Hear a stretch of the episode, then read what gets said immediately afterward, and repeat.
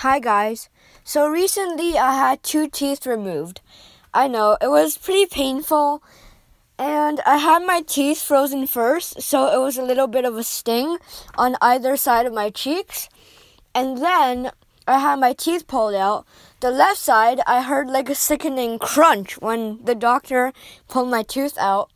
On the right side, it took two attempts, and then there was like a huge cracking sound.